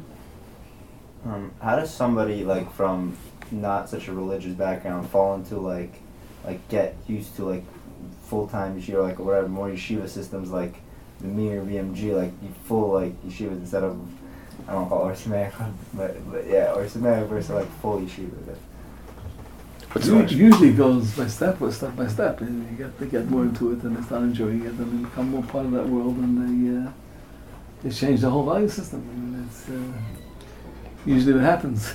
it's, uh, yeah, it's, uh, it's, has a tremendous uh, enjoyment to it, a tremendous uh, challenge. And, and, it's very uh, uh, like because you, uh, you feel like a purpose in life. It's a, and an enjoyment, and like you know, I know, like you know, we, we, we you enjoy winning a chess game, right? You enjoy it. I don't know if you play chess, but if you do, you, have a good good challenge, and you and you win. And it's a very good feeling that you won the game. but it lasts about three minutes, or five minutes, or maybe ten. You know, this is uh, you know, you go you know, a constant life of growing and steiging, and growing and getting more, getting to places we didn't get before. Not only in ideas but in everything that you are. It's just. Uh, it's very uh, exhilarating. It's very the person schmack. And the biggest value is that all these people that are dedicated to learning all the time, they're not the most. They're probably the happiest people around. They are. They're, they're, they're happy. They're excited. They're content. They're, they're they have struggles. They have a lot of struggles. The panos is a big struggle. It's uh, inflation hits everybody, and uh, bring bring the kollel check up helps a little bit, but it doesn't help when the rent also goes up at the same time. So. we were speaking to the dynamic in, in many ways lakewood is an ideal makom Torah. In so many ways we, we were trying to elaborate the details but it's not Eretz Yisrael. And that tension is that tension felt here? Tension meaning with that the it, frum t- t- tension meaning in other words here we are we've made it we're in lakewood and and in terms of eh, so much is answered for. So uh, people are Torah is the center of their lives. In many ways, people were saying uh, before, maybe even sometimes in a way that's more achievable than in Yerushalayim or Kodesh. But then it's not Yerushalayim or Kodesh. Is there a feeling here that Zeloze, this is not quite where we should be? Or perhaps it is where we should be. I'm sure there are such people, but uh, Al Pirayim, it's, uh, it's, you know, the Gemara says that, uh, the, the, the Gemara says that uh, Tam Rabbi Yochanan Nika Savi Bebabel. No, Rabbi Yochanan linked long life to to Ruchnis, to Chet, to life, uh, Ruchnis, Dika life. And he said, the Gemara says, Lama Yibu Yemechem Al Hadoma, you have to be connected to Hashem in order to have long life. And that's only in Eretz Eretz Yisrael. Yisrael. Oh, yeah. So the Gemara says, okay, but if they stay in the Bismerish all day, they go early to Bismerish, go la- late to Bismerish, it's the same thing. It's called the man yir b'yimechem al hadom. You're connected to Torah, you're connected to Hashem. Listen, today everyone yearns as the soul. The Shtov Serem is the people. Uh, it's, uh, but uh, no. not everybody yearns for Mashiach, but they should. But they yearn, everyone yearns to go to that soul, but uh, li- living there is not so much geschmack in living here. It's just uh, it's a Shem it'll be when Mashiach comes. And uh, some people, they'll, you know, they give for the Gdusha and they, they want it and they. If you live in the Rismedish, you have the Rismedish, you in Torah, you're involved in Torah, that's the Gdusha. So myself again, have to just to, that's my sort of Victor Miller. That uh, was um, a, a rabbi who got up to speak, and he said that uh, this is in the late fifties, early sixties, that the problem with orthodoxy in America today, I'm afraid to even say it, is the spread of Kotlerism. So Victor Miller said, "Kach, He's right. he said that I got up. This Gazella Shoiner. I'm not. I'm trying not to. He said "Yeah, I got up and I punched him in the face. and the next day, I called him up and I asked him mechila. But he said, "But ad hayom hazeh till today, I have charota that I asked him for mechila. I feel bad that I asked him for forgiveness. That how can you, you know, say something that? I just want you to realize the Shiva, we're part of that Kotlerism. Yeah, and that that uh, just uh, And the truth is, it's not only the people learning all day. It's the whole, the whole, the whole oilam, the whole oilam changed. Even the people that are in business, people that are in professions, they're all part of this world. They, they, they live this world. This is what they. They used to be. Used to, used to be when graduation trips, elementary school, high school. We were the trips too Yeah, I remember them. to Washington. Yeah, didn't you? New York, Philadelphia. It's all over. Now it's Lakewood, Philadelphia, or whatever it is. That's that, that's that's the graduation. That's what kids hmm. want. You asked, you asked them before, where do you want to go to Washington or Lakewood? they, they don't have a suffix. They don't think of it as two seconds. It's, of course, we want to go to Lakewood. It's the, Listen, everyone can have a chelik in it. That's what she was referring to. In other words, it's even if you're not uh, uh, an Yeah, active sure, Talmud of, of BMG, but you're you're you're, you're, mechuber, you're connected. I wanted to come here because of the chocolate factory here, but my Rebbe said no. He wants some more, uh, Kedusha. you know, tradition trip. I, I was but excited. you, at least you took a tour of the chocolate factory. no, he didn't want to. I wanted to take the It's chocolate quite- ca- quite factory interesting. store. he wanted. He wanted to see you, so I said, okay, I'll see the Rosh Yeshiva. I won. Yeah, he won exactly. Is there any Misa that we that maybe we wouldn't know and have access to? Some secret, uh, great, great uh, something that happened. By the yahrzeit. if- Yeah, the father, father's yahrzeit. Yeah. Cheers. That's a good stories. Yeah, fine, fine. Anything, anything we can know about Maybe Filezer, he has all the stories. The Rosh Yeshiva's father. So anything, any, anything. We, we didn't spend so much time talking. So he, uh, you know, he took over the yeshiva. He was a young man. He was in the early forties, and he and he um, he built it up. He built it up to what it is. I mean, he built it up. He made it. Okay, it kept on growing, but the idea that it became a like a I, I don't know, in, a national yeshiva or an international yeshiva, it became like an icon. Became like the this is it. This Yeah. is, you know, that happened, but started by this by my grandfather, but that's that's happened by him and uh, he was very uh, he, he was very focused on building Torah in general. In his yeshiva and other yeshivas, it didn't make difference. It's just as long as the Torah grows, and Torah, that's why he was there. His yeshiva was the one that, that basically did it, but he was very, very. Uh, he didn't. didn't he, he, he writes. He writes in a place. I never. I ne- I'll, I'll never tell people when I go to a parliament meeting. I'll speak. I say, you know, so please help the yeshiva. He'll never say that. Help Torah. You want to help somewhere else? As long as you help Torah, it doesn't make a difference to me. Did she just want to speak in English? He spoke in, he spoke English, but it was it was like you know it was, it was with a strong accent. He knew English, but he, I don't think my grandfather knew English, but my father knew English. But he spoke with a very strong accent, and he wasn't natural at all. And, but he spoke it. He spoke it. Can I ask? So we're all American born. That's uh, Can I ask? I don't know. I hope it's not a rude question, but I know whenever you start like that, it's. But how would you say you've sort of, you know, defined yourself in, you know, sort of the the shadow of your father and grandfather, right? Because I live every day. People are like who my father is, right? And I always feel like, how could I ever live up to what people sort of think think and put on me, right? So when you sort of took over the reins of Rosh Yeshiva and you had to be in the shadow of Rav Shneur Kotler, Rav Aaron Kotler, like how did you sort of going about sort of taking what they gave you and carrying on that legacy, but also sort of passing on to a new generation and sort of sort of living up to what you were just placed into to do, right? You, you, you didn't really have a choice, like you were placed into doing this. Alex, it's a very rude question, but it's a very nice question also. Uh, yeah. no, I, I just say, how do you define your, like, how did you set out that path? I'm very happy to carry the legacy, Mhm. and uh, if I can sp- spread the legacy, well, you know, I mean, just make sure to carry it on to give it over, and that's my place in it. I'll be very happy for that. It's not, you know, I don't. Uh, but you know, yeah, everyone has to, has to learn. You know, you have to, like you know, people ask me if I say over the, the, the grandfather Shiurim. I, I try to once in a while, but you got to learn. You know, you have to learn. You have to. You have to. Each one has his own. Uh, I give over his. I try to get. I try to give over his Torah. I try to give over his ruach. I try to give over his ashkafis, and uh, each one does it in his own way. You know. Just- I try to be me, and do what I have to. so, Is there, has it been a, s- since in, in, in the Rosh Yeshiva's tenure? Has there been a special challenge or something that that that, they- that, that your forebears didn't didn't encounter? Dealing with the Balbatim. I would imagine. I would imagine.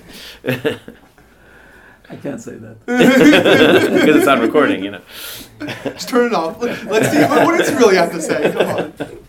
Do I know you don't have another one in your pocket? Uh, the truth is that, uh, yeah, it's, it's, it's, it's day to day. I mean, every day is. Uh, it's, it's, I mean, 41 years. There were years that there, was, there wasn't a penny in the yeshiva. There were years that were behind half a year in, in, in, in Kedel checks. And, uh, it's all challenges. And uh, make, making everybody happy is not easy. it's uh, not, a lot of people. A lot of people do. Each one has his own issues, his own. It's, it's Challenge of technology that Mm. affect other places. it's a fight. stumble- yeah, It's so- a Even fight. even here with the, with the It's phones. a fight. I mean, because we, we fight it, we have some sort of success. And we can't say 100%. What's what's the Eitzah? What, what what is done here that's effective? Well, but in, in, in, Lakewood, like a smartphone is like off limits. It's just, it's just off limits. To say that people don't have it, I wish I could say so, but tremendous island does not have it. It doesn't, wa- or nobody would feel comfortable taking it out in public. I, I just took it out before. So. I had a story. I was by Briz, and there was a man, the, a man from Cleveland was here, and his name was Malkiel. Mm-hmm. so he was, he was filming with a with a with a with an iPhone. I told him, do me a favor. Tomorrow they're to say Rav Malkiel used an iPhone in this Medrash. Just do it. yeah, okay. yeah, but uh, listen, it's a challenge. We try. You know, it's, it's uh, tremendous challenges, and uh, it, it speaks for itself. And people, you see, you see the difference. You see the, the quality of life for people that are on the phone, people not on the phone. It's just, just it's. Uh, it's Achmanis. it's a pity of those that. But it's, it's now just something new. but Who knows what degree that's going to bring us? AI, Mon Islam. yeah. We're proud to tell the Shiva that we have three of our, our boygrim Yeah. uh, Talmidei BMG. Oh yeah. And, and I'm not one of them. Huh? Campbell just came in as one of our Yeah, bochrim. yeah. Uh, Shmuel Rosenfeld, someone else. Uh, Siegel was here with, with this man. So Can, on the AI, this is a new technology, the chat G, G, ChatGPT. GBT. Is there any machshava that, that could be used for Torah in some way? Latoelis? It's not worth it. What's it? It's not worth it. Why not? It's the kosher chazafisel. It's to lure you into it and then use it for everything else. Mm. We have Baruch Hashem, we can have plenty of Torah we can do without AI. We don't need their help. In Safrus, they use technology. In addition to, there has to be a live heard sofa. I heard this, this comparison, mamish no comparison, but you use a computer, a computer program to check it. What's, what's the connection? It's connection to the world, it's connection to the outside, it's connection to, type of courses and the schmutz. and- What if it, what if it was something spe- specially designed, had none of the other connections? It was just black kosher, just shas and poskim.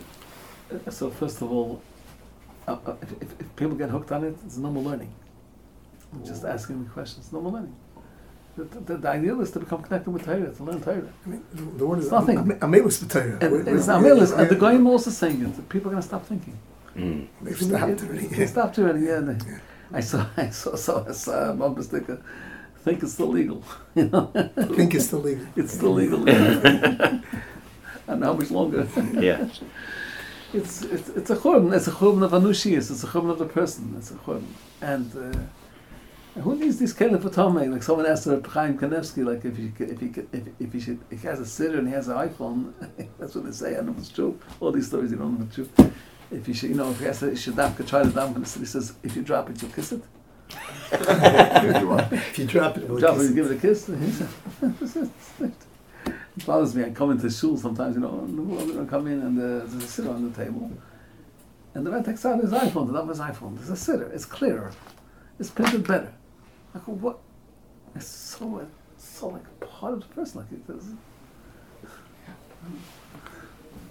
Shiva is so gracious with the time. Thank you so much. Great, sir. Yeah. Thank you. Very, uh, Any uh, maybe a bracha for the boys? I'll read them, yes. She'll be And for the Rebbeim also. For Babe too, please. Yeah, we're for the boys too. You know. constantly steig wherever you go, whatever you do. You should always learn, always have starkest times, strong times to learn, and continue to grow. And doesn't mean when you, if you go out of the yeshiva system, you, you go to do other things that you have to stop learning. You have to stop growing. It's not uh, uh, maybe you want to. It's, it's not. Uh, you don't even have to change the surah. You have to. You can, you can continue being who you are and and, uh, and keep growing, keep steiging.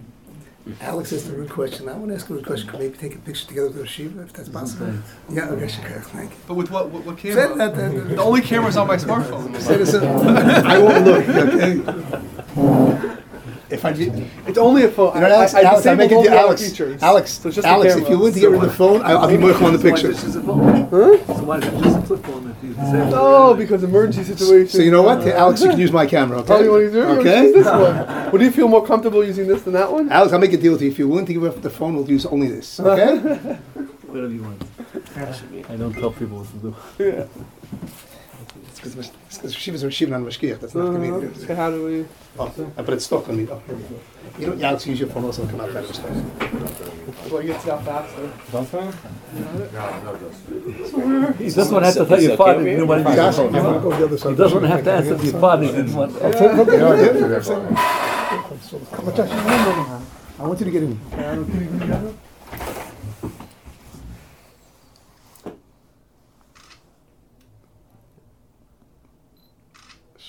Wait, no. Make sure you do that. This one you're back on. Alex. Special fancy.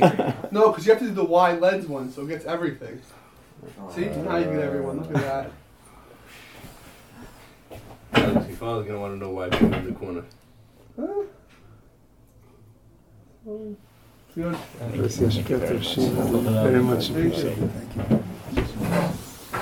So we're sitting in the main base, the old, old the Yashan, the old beis medrash, waiting for a few minutes before Mincha, and uh, Rav Malkiel Kotler is going to come and daven before the Amud, and um, and this is the yard of his father, Rav Shneur Kotler. So we happen, I happen to be chazering the Gemara in Eruvi, Min Daled Amud Aleph in Samagadata, in which we're learning about the, the metaphor of having it like a necklace around your neck. And Rashi, we're just holding here, that Rashi says it should be like a, a, a Talmud Chacham, got a loose fitting necklace around his neck. That's like a Talmud Chacham who's visible but not visible in such a way that he's he's not out there visible in the world. He's not running around trying to make his parnasa, which we happen to learn in this Gemara, and what a relevant one for Lakewood, where the parnasa is so clearly a side point in life, and the centerpiece is, is learning Torah. Ela Yoshevu Mechazer al Tamudo, rather he's he's really sitting and he's constantly running after his learning Niskayim Spianov, and, and the, the Gemara there on this exact that says that's what's going to last in his hands. That's what's um, that's what's going to endure. Um, then it says V'im lav, and if this is not the case, en tamudu miskayim biyado. What does it mean? Meaning it's got to be something that's sustainable, right? It can sustain this, right? Uh, then then then, uh, then it won't be sustainable. Why, why not? Why not sustainable? Because it's not something you're pursuing with full sincerity. It's not. It's not 100 percent in your in your, in your center of your life. Um, of same same similar Lazar who said the first mimer. This is my. Um, Karugas. It'll be for your cheeks like a um, like a, a, a fragrant wreath, a crown of uh, something fragrant. And what, is it? How do we? This is all we're darshan the same pasuk. Um, so Zeim mesim adam atzma ka'arugazo like a like a um, plant like a like plants in a in a in a um, patch. Uh, Zo shakol dashinba. Everybody's treading there. And this is understood metaphorically as peace. People walk on him. He's so humble that he doesn't mind. He's okay. People uh, do whatever they do, and they walk all over him. But he's very modest and doesn't mind. But he's fragrant. Sheshakol misbasminba. And everybody, he's he gives he's such a uh, fragrant. He gives us a nice nice smell that people come and. Uh, draw from him, they, they draw from his wisdom. Talmudim Miskayim, then his Torah is enduring, will last, Vim Miskayim. Right, so you have to have the right midos too. You can't just uh, be learning.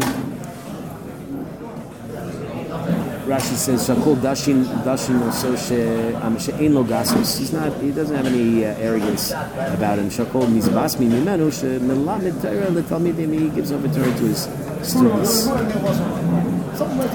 Um, and another another mimer from Rav Elazar. Manda Amar Luchos Evan Im Adam Mesim Asmo Im Lachai. Everybody sees us. Do people see us? Is this where the davening's going to be? Okay, great. Okay. Did the other guys see us? Okay, hopefully so. We're visible. I just got here now, dude. Yeah, and it's, yeah, we're not we're not hard to find. Um, so it should be like the luchos, which is um, we're going to darshan luchos has, has a lashon of like a lechi, a cheek. Luchos means like the the, the um, the tablets of the covenant, but here and the stone tablets. But now we're saying if a person makes it for his cheek, like like an ebony, makes himself so solid like a stone, one that's not easily um, doesn't doesn't is not. Uh, decay does not uh, does not does not fall apart. Talmud miskayim biado. Then his learning will last. In love in Talmud miskayim biado. And this Rashi says, to comment if you have anything to say. Add or nimches. What does this mean? Mipnei drisas raglei adam. Because people treading all over you. Kach l'chayav. Einav um, Einan kneeling, he won't become weary, even though people might tread on him. He won't become weary from such a thing. Milachazer al limudo, he'll still continue to go after his learning. V'lolamid people feel often worn down when they're trying and they're struggling in the Mechamsa Sol Torah, and uh, this, this enables them to they, they, they, they, have, they have a durability. It's engraved on the on the on the tablets. Of course, that's a reference to the Dibros. So he says, "Ilmali l'nishtabru luchos rishonis." The Gemara makes a very bold claim here. Had the tablets, uh, the first tablets that Moshe Rabbeinu broke after the uh, Cheta Egel, had they not been broken, um, Lo nishtach Torah Yisrael. Torah would never been forgotten from Am Yisrael. The Mefarshim there say that after Har Sinai, Am Yisrael was ready to go punct right back to, Har, to Gan Eden. On such a high level that we would not, not have been a need for a Mishkan or a Beis Hamikdash. That they themselves would have a Mishkan in their heart, and they would in their have, tents, and everyone's home. Everyone's home. They would have been, they would have had their own own thing, and then Torah would never have been forgotten from the Jews. It's the Cheta Egel that's the source of all ill, all, all problems. Are we in somebody's makom here? Is it an okay place to sit? I think so. Okay, thank you. Um, so uh, that that really that that, that, that began the, the, the beginning of all of all bad things from there. So had Moshe Rabbeinu not broken the luchos, which of course was a reaction to the. That in your wall. That's just like a normal thing to keep in wanna your wall. Of course, oh, you don't. Where's yours?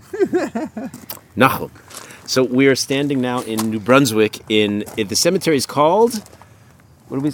The, it's called the Baba Cemetery, No, but- but it's not just. It's not just. It's it's uh, It's called the uh, Floral Park. Floral Park the Cemetery. Floral Park Cemetery. Oddly There's- enough, why floral is cemeteries are associated. Not a flower really- in sight. Not only that, non-Jews put flowers by their tombs as if people can appreciate them in their in their graves. Jews put stones. There's and- Finca here.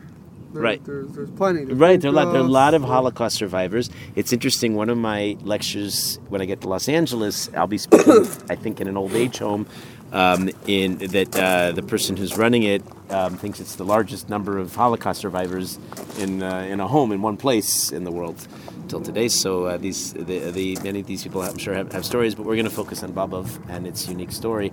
Before we do that, just um, a couple of things I didn't have a chance to say. We were talking about Rav Aaron Kotler and a couple of footnotes uh, uh, in terms of his own Torah and ideas. Um, it's this is I'll, I'll, one of them is controversial. I'll throw it out there. Um, there, um, there was there's been controversy in Klal Yisrael. So there's controversy about Chassidus in general. Um, once upon a time, the Hasidic movement took on the establishment of the Jews called the Misnagdim, and uh, there was a cherem, a, ban, an excommunication signed, among others, by the Vilna Gaon, by the great Rav Eliyahu of Vilna, uh, against this new movement that seemed like the next version of Shabtai Tzvi or some kind of antinomian uh, movement that was going to rise up and swallow up, swallow up Judaism. And the Chafetz Chaim is quoted, he never wrote this, but it's well known and many people uh, vouch for it, that he said that the ban against Hasidus in general is no longer relevant, that over the years, a lot of the a lot of the problems have been resolved, have been smoothed out, but there are two groups that uh, sustain the problem, he singled out Chabad and Breslov for different reasons, although related, overlapping, but distinct, uh, that he felt the ban still applied to. Rav Aaron Kotler said that no, the real problem was in the in the the real reason for the ban was that the original Hasidim overrode many of the cent- the centrality of learning Torah and that today, that quite the contrary, the, the Hasidic movement is that in many ways the forefront of promoting Torah learning. That that ban no longer applied, and he didn't say anything about Chabad or Breslov or anything. He just said the ban is not relevant. That was one. Uh, one observation I have that from Rav Moshe Heinemann in uh, Baltimore. Oh, yeah, yeah. He said that in the name of Aaron Kotler. The other thing, Rav Aaron Kotler, going on an old question that was discussed, if Rosh Hashanah is Yom Hadin, and uh, it's the day of judgment. But then when we die, there's also a judgment. I feel it's nice, nice segue to a cemetery where there's die. There's also a judgment, but then there's also Yom Adin Agadol. There's going to be a massive day of judgment. Well, what's the different function of these? Different judgments. Well, okay, we could distinguish between Rosh Hashanah, which is dealing with our lives up until that point, versus at our death, the cumulative sins and merits all being factored out. Okay, I could hear two different Yom Adins. What's the third ultimate Yom Adin coming to address? And different Mefarshim, the Rabbanel a whole piece on this, have addressed this. Rav Aaron Kotler's contribution, based on, based on an earlier discussion in Chazal, he points out, what's the, do you know this? Pretty central kind of important question. He said the third final Yom Adin is when we die, the book is not closed. We each have a book with our name on it and uh, Metatron, the angel, is sitting and writing all of our various sins and merits. And um, but when we die, the judgment's not over. Um, we leave it unresolved because in this world, everybody leaves a legacy. And um, that's what we call in Ilui Neshama, when somebody does something to ele- elevate the soul. Every Kaddish that's said, and the person says, Oh, Amen Yehei Shmei Rabba, that, you know, they get another chink, they get another he- a, a heavenly brownie point um, every Mishnah that's learned, um, every piece of Torah that's quoted, and if somebody inspired people, well, then how much more so? So only on Yom Had, I know I'm getting called, but I'm going to ignore it. Um, Yom Adin Hagadol um, will, in the end, all of this will um, will be factored in. The Kadosh Baruch will know your cumulative impact in this world. Interesting, then, this, is Rav Aaron Kotler's um, point. He said, "Well, we just don't know." So what you want to do in this life is sow seeds, plant seeds. Uh, uh, um, we we say we say um, in Koheles um, that we should throw out the bread on the water that we uh, you don't know what the what the what, what, the end of your works are going to be but our job I was just saying I was telling Alex some of my things this last year. I've been making music I have a, I have ambition this summer to, to finally write write up a book of the essential Rambans do stuff in life. You have no idea where it's going to go what kind of impact you have. So that's Rav Aaron Kotler and now segueing to the last point of our day we're in the cemetery in New Brunswick. It's the Bobover Cemetery. The Bobover uh, Rebbe, Rosh Shlomo Halberstam, we'll go in, we'll go in by his, by his kever, um, led an extraordinarily hard life, and a lesser person would have been crushed. And um, he is one of the examples of somebody who did what a Jew does, is supposed to do, is he saw life very much apropos what we were talking about, and then we got into this now into the car a little too.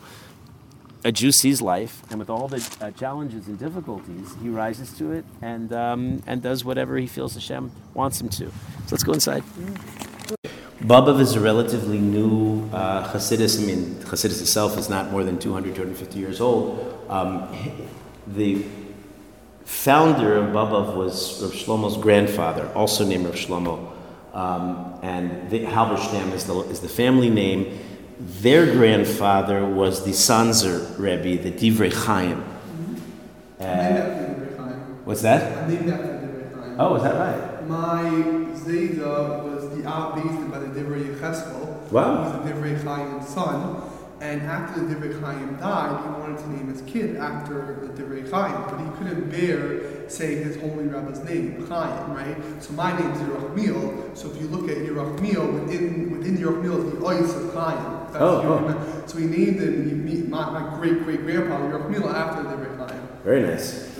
Who is also the brother-in-law of the Minchas Chinuch, uh, which is another the, very, very big family in Torah, and uh, with a big legacy as well. We're talking about legacy and, and, and a person leaves. So then um, he, he moved to Bobov, that's a small place in, in Eastern Europe, and um, by the time of the Holocaust, actually, uh, at that point during the Holocaust, the second Bobov Rebbe, Rebbe Sion, uh, Halberstam was the, was the Rebbe. Bobov had been built up one of the largest, I think the second, fourth largest Hasidus in Europe, uh, with a school system, camps, and building and growing. And um, the Nazis, Yimach Shemam, virtually wiped them out, murdered uh, the Rebbe, the Bobov Rebbe, Sion, his father, um, murdered his wife and children. He had two children with her.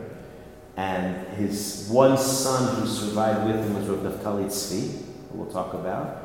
They survived, um, but it was not one of these uh, magic carpet kind of survivals. They went through everything and had bitter, difficult stories that would have tested many a lesser person's uh, resolve. And, um, and there's one Maisa that's well known of the Bobover with his son, Naftali, who was young, where they felt they understood that the next day they'd be dying. And so the father said to the son, You know, now we have an opportunity to show Hashem really our devotion, our Mesirus Nefesh to Him, and you have a mitzvah of Kibbud Av. You should do accordingly. So if there's an opportunity presented, who should die first? You should honor your father, and you'll you'll volunteer. You'll do. And at that point, the son was, of course, trembling. But uh, they said they understood that uh, that our mission in this world is to do good, and um, they were spared, but not spared the suffering, the agony, and of course they lost all of the Hasidim. Uh, he was not the Rebbe at this time. They lost the father, lost his wife, lost his ch- uh, other children. He got out, he went to London, he ma- eventually made it to America, he didn't have a beard anymore, he, he went through terrible, terrible ordeals. There were some 300 Bobover Hasidim who found their way to America, but it's not like they came and they said, let's do it, let's build it again. It took some time, but um, he was not broken. And he started saying over, he was a Talmid Chacham already at that stage, and started saying over Shmuzin, and people heard, oh, Taka, he's, he's, he's a great man. He's a Rav, he's the Rebbe. He became the Rebbe, he became the Baba Bobov Rebbe, and it was his understood task to rebuild Bobov. Today, it's the it's the uh, it's the largest Hasidus in Borough Park, And second probably and the second in the United States after Satmar. It's massive. The numbers are disputed, hundred thousand more maybe uh, of Bobov Hasidim. And here's here's something that you don't always hear, and it's you know we say sometimes sometimes there's so much superlative talk about Gedolim, you can't tell the difference between them. If you have, you walk, walk away with Gedolim fatigue sometimes because there's, there's just so much, there's so many, it starts to sound like cliches. So that's why I try to be very specific. And in this case, I, I think this is a unique quality. He was somebody who um, was such a loving, lovely person. he avoided machlokas, he avoided arguments, uh, and that's what he was known for. And that conciliatory kind of personality really drew people close. People, people wanted to be near him. And uh, he was also very much in the spirit, spirit of Hasidus. He danced, he sang, he, he danced with the Sefer Torah. He was regal in his ways. He was very refined. One say that stays with me. I've said this for years. He was known to eat his food in a way that you always brought the food to your face and not the other way around. You see some people, sometimes sadly in yeshivas, who go like this, who bend down over their food to stuff it in their mouths. It, it, it recalls for me a famous scene in Shoftim where Gidon takes his uh, takes the men and he gives them a test to see who could really be a good fighter for Hashem, and he has them drink water. And many of the men go down on their hands and knees like dogs and lap up the water from the river, and others find a way, some kind of a makeshift vessel that they could use to bring the water to their face. Because in a way, symbolically, that's what we're doing in this world. We're trying to elevate the gashmias, the physical, to the ruchnias, to the spiritual and that's how he lived his life. And um, by example, he drew um, thousands, tens of thousands, hundreds of thousands to him. And uh, by his death in the year 2000, uh, became a force, became a, became a tremendous um, institution. You're going to say something? No, I just want to you have this thing here, five dollars for air conditioning. You pay, it's like your car, and you'll throw in the air conditioning for five dollars. Emes, yes. No, I just think it's everything's like Everything's thought of here. Everything's thought of. Um, when he died, when he died, so he got remarried. Baruch Hashem, he was able. He was. He was able to remarry and uh, and rebuild and had more children. He was replaced. The next Rebbe, but only for five years, was with Naftali Tzvi, who by that point was, was an elderly man, and um, he continued. He had no sons. He had um, he had two daughters. And one of the daughters um, was married to Rav, I'll give the name exactly, uh, Rav Unger, whose full name is Rav Mordechai David Unger.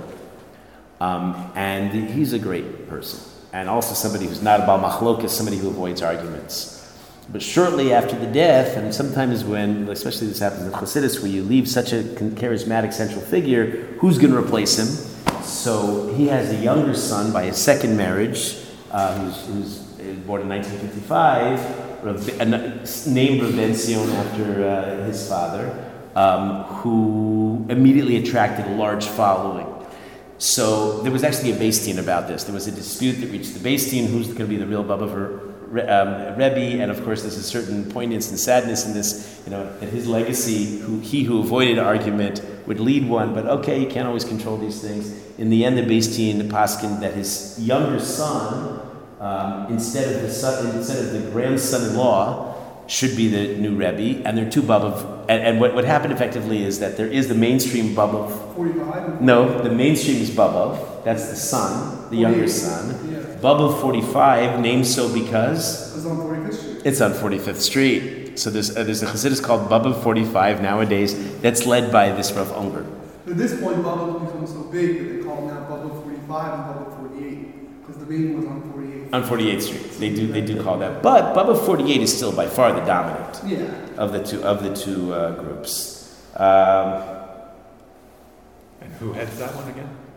The large one is his son Reb Bentzion, and the smaller one, Baba 45, is his uh, granddaughter's husband, Rav Unger, who I mentioned. weird as like the Bubba Rebbe coming here Yeah. and knowing that you're going to be right here one day. It's like you already tell like, the way this out. Yeah. The next Rebbe's going to be there. It's like, it's almost like everything's planned. Yes. The, uh, you, know, the fertility rate of um, the Hasidim, the New York Times pointed out in their, in their eulogy, uh, their, their, their obituary, they, they said it's twice the time, twice the size of the rest of New York. You know, how many, how many babies. So this idea that you come, that you rebuild, that, you know, we talked about Rav Aaron Kotler's idea that, you know, what's going to be on Yom Adin, the fact that, you know, the impact that one person can have uh, after really what for many people was a sign of hopelessness and despair that after surviving the Shoah, and he came into a, it, it was greatly, vi- he, he used it to, to build and to build this vibrant, joyous uh, group of people. You go to Brooklyn today, Bubba is so dominant. We were there by, remember the Levinsons we stayed by, and when we came for your wedding, and we, they made a Sheva Brachos for you. That whole area was the Bubba for area. Also, Bubba is much actually bigger than their actual Hasidos because they have the biggest cheders in Brooklyn. So a lot of the people, Oh, a lot of people a go lot of the, even from the other Right. Hasidim, they go through Bubba Yeshivas. Right. Probably a majority of the Hasidim in the New York area went to some type of Bubba Cheder growing up. Right. Uh, so he, he he established a lot of different yeshivas and cheders. And, Right. It was like that. He was full of simcha. People flocked to him. They just wanted to hear him make kiddush. They wanted to hear him. He just had an exuberance. So, uh, so it's schut to come here, and I don't. This is sort of off the beaten path. And we were just talking about how hard it is to travel around the tri-state area. You know, was looking when Alex and I were brainstorming what to do, and I want to thank Alex for uh, putting today together. We had a very special, memorable uh, few experiences. I remember I, I, I, uh, I, I just finished. I was going to finish that. You're going to say what you say in a second, but you know, like it looks like oh, let's do this all all together. We said we're going to go there. We're going to go to upstate to uh, Kiryas Joel. And everything. No, you can only do so much. But Bar- Baruch Hashem, you know, we got around. Go ahead. No, I'm saying I suggested this to you. Like, what about like I just remember the Rebbe being over Jersey. And have you ever been here? I'm like, Bubba Rebbe, I've never been here. Like, Yeah. You can see that. I mean, during the yahrzeit, this place is packed. That's why they have a field there. People park here. It's, th- this is built to host hundreds of people here. Mm-hmm. Yeah. Right. So we happen to come at a time where we're the only ones here, which is very special. We, you know, but I mean, this is this is probably one of the most visited, you could say, farm in all of America. One of them, Yeah. certainly. When's his yahrzeit? It's Yeah. Do you, you all do you all know how to read the tombstone? This is a more elaborate tomb, but what you always have on every Jewish tomb, usually not spelled out. This was nice spelled out. Are these initials Taf Nun Tzadi Beis Hey, which is based on the 25th perek of Shmuel. Aleph Avigail, who's one of the seven female prophets, gives a bracha to David, who later she goes on to marry. nishmas tzura chaim. Your soul should be bound to the eternal bond of life. And the rest is describing their greatness, their their contribution in this world, and only Hashem knows exactly uh, what their infinite uh, contribution to Klal Yisrael is. When is what? When's the Let's see. Uh, well, let's see when he when he was. The Chodesh HaChamishi, Be'echem B'Chodesh, doesn't it say right there? Rosh Chodesh Oh, it's coming, Coming up. up.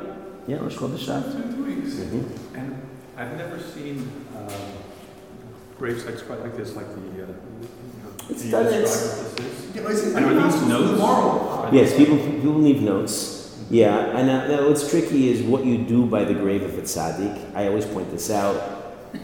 Um, davening to the tzaddik, that's the Vodazara.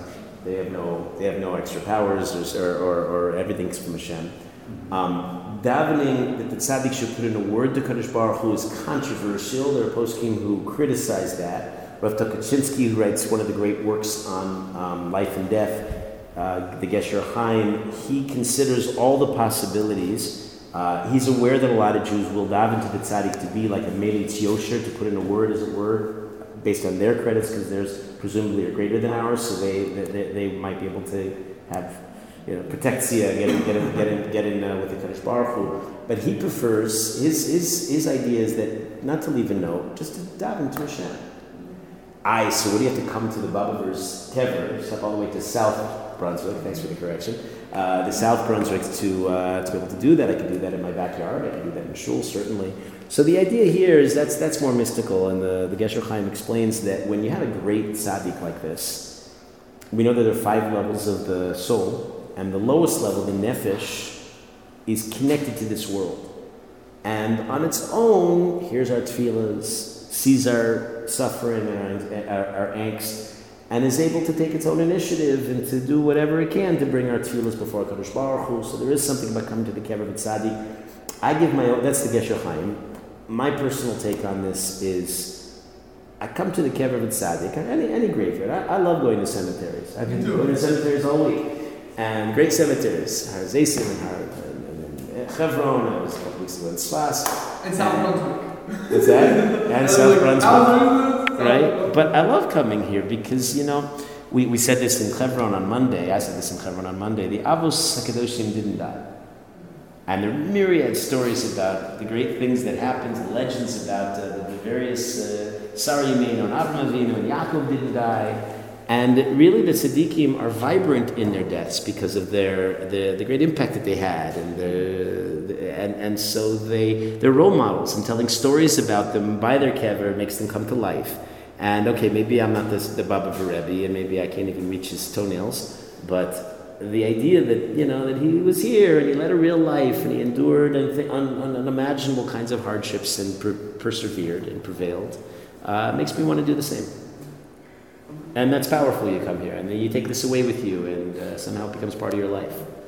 Um, I would say two big reasons why I like the cemetery is first, I think that the fact that so many people go to daven and sort of give out their hearts at these places does give it some type of Yes. to it. Yes. Extra than what the tzaddik was. The fact that thousands of people go to a grave a year to, to The tears themselves take on a kedusha. Uh-huh. I agree with you.